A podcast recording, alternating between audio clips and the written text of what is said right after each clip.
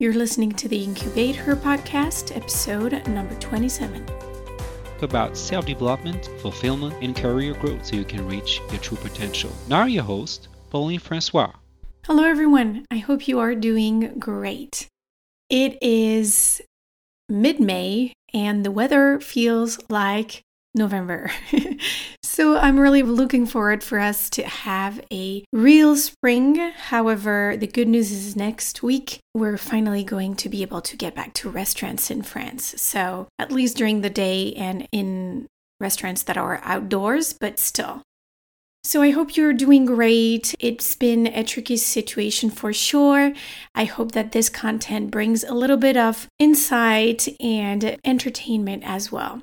I am working on the backhand on a super, super exciting guest for the next person that I will be interviewing in the Get Inspired series. So definitely be on the lookout for that. I just cannot wait for her to be on the podcast and for you to get to listen to her. She is such an inspiring, positive, smart person. So enough teasing, but I just wanted to let you guys know that I'm in the works for that right now, and I'm just super pumped about it. Following last week's episode about creating habits, we are going to dive further into that topic because creating habits is eventually what is going to bring you the results that you want in your life. Today, I'm going to share with you the tools that I use to foster good habits. First of all, let me clarify what I mean by good habits.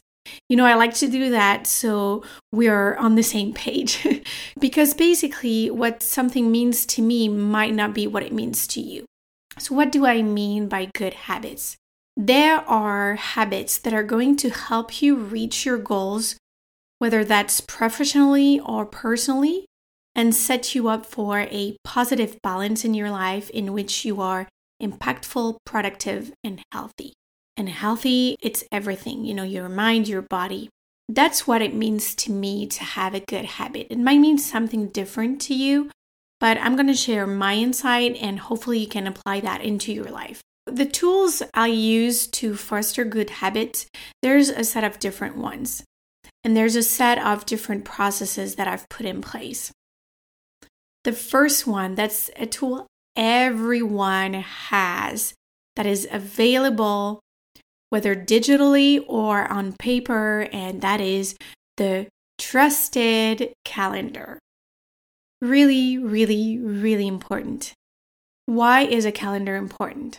We said last week that in order for a habit to stay sticky, you need to prepare ahead to make sure you're not going to avoid doing it when it comes time to do it.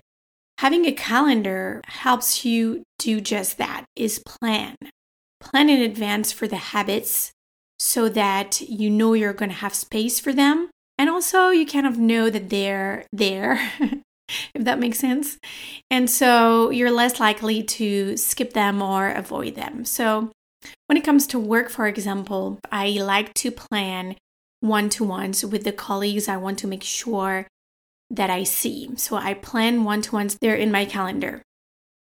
And that comes in my personal life as well. I have dear friends, we're a group, and it's difficult to see each other, well, especially more with the pandemic.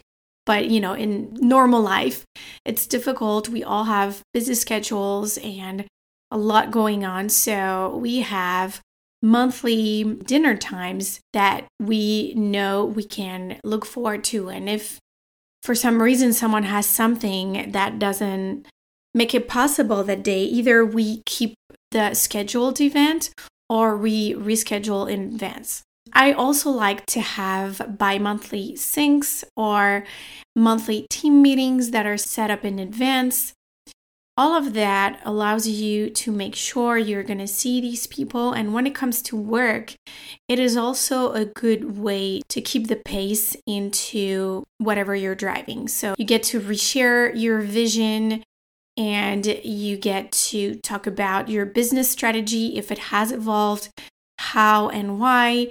You have a moment to check your KPIs, how much you're progressing on certain projects or on certain tasks or initiatives that you're driving. And also, it makes you aligned with your stakeholders. The other thing that I use my calendar for is also any other habit that I need to have in my calendar.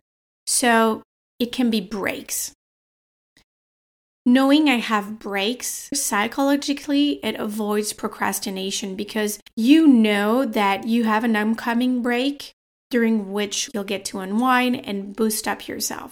I'm talking about lunch break, I'm talking about coffee break with a colleague, a, a catching up, not necessarily linked to business, but just to see the person. Granted, right now, when I do that, I see them on Google Meet because, you know, we're not in the office majority of the time. But, you know, that could be something that you can plan when hopefully soon life is back on track. The calendar is a tool that you must not neglect. It is really powerful.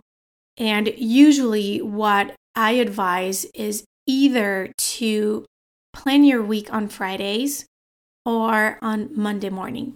I prefer Monday morning. I feel it gives me an opportunity to dive back into my files, to dive back into my projects, the latest interactions I've had with my customers, and um, anything that's important that I want to make sure I don't forget because there's a lot going on.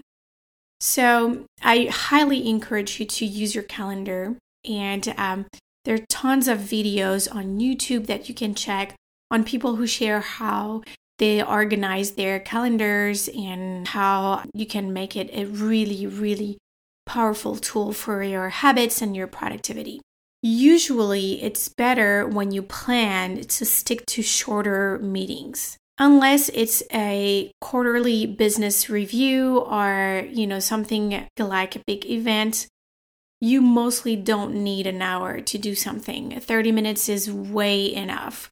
You can also plan 15 minutes break for meditation session. That's something that I do. I try to have in my calendar moments for meditation. Meditation is a habit that's important to me, and I will talk about it a little bit more um, after we cover the apps. Apps are a tool that I love to keep up with the habits I want to put in place or I want to keep in place. Yes, I'm a bit of a geek, so for sure, I like the digital approach of the app. I love that you get kudos or you get, um, you know, to check something and it makes a, a cute noise. And, you know, I'm like that don't know that it will work for you. It could be an app, it could be a to do that you have written where you have check marks. But for me, I find it very satisfactory to be able to track on a daily basis the habits that are important to me. The first app I ever used in order to track my habits was called Habit Daily Tracker.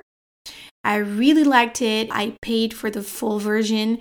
But eventually they changed, like a couple of months ago, they changed that. And um, I don't like the widget anymore. And they have you pay some more to get a proper widget that works. So I have switched since then to another app that it's called Habits Tracker.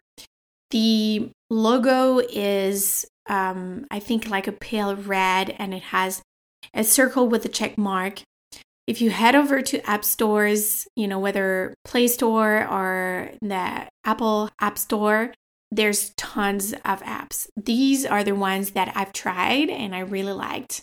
Back to Habits Tracker, I absolutely love this app. I did pay the full version as well, and I like that it's not a monthly payment. I hate apps that have you pay monthly for some reason.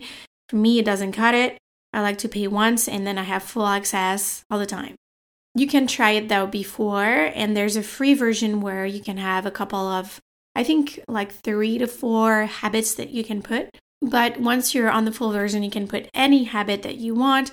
So if I go into my app, for me, the habits are going to be, and there's one I need to add actually, is go early to bed because I've been really bad at this lately.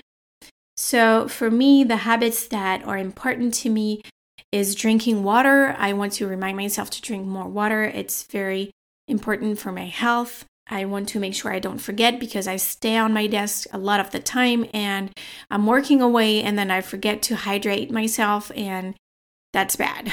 so, one that's important to me.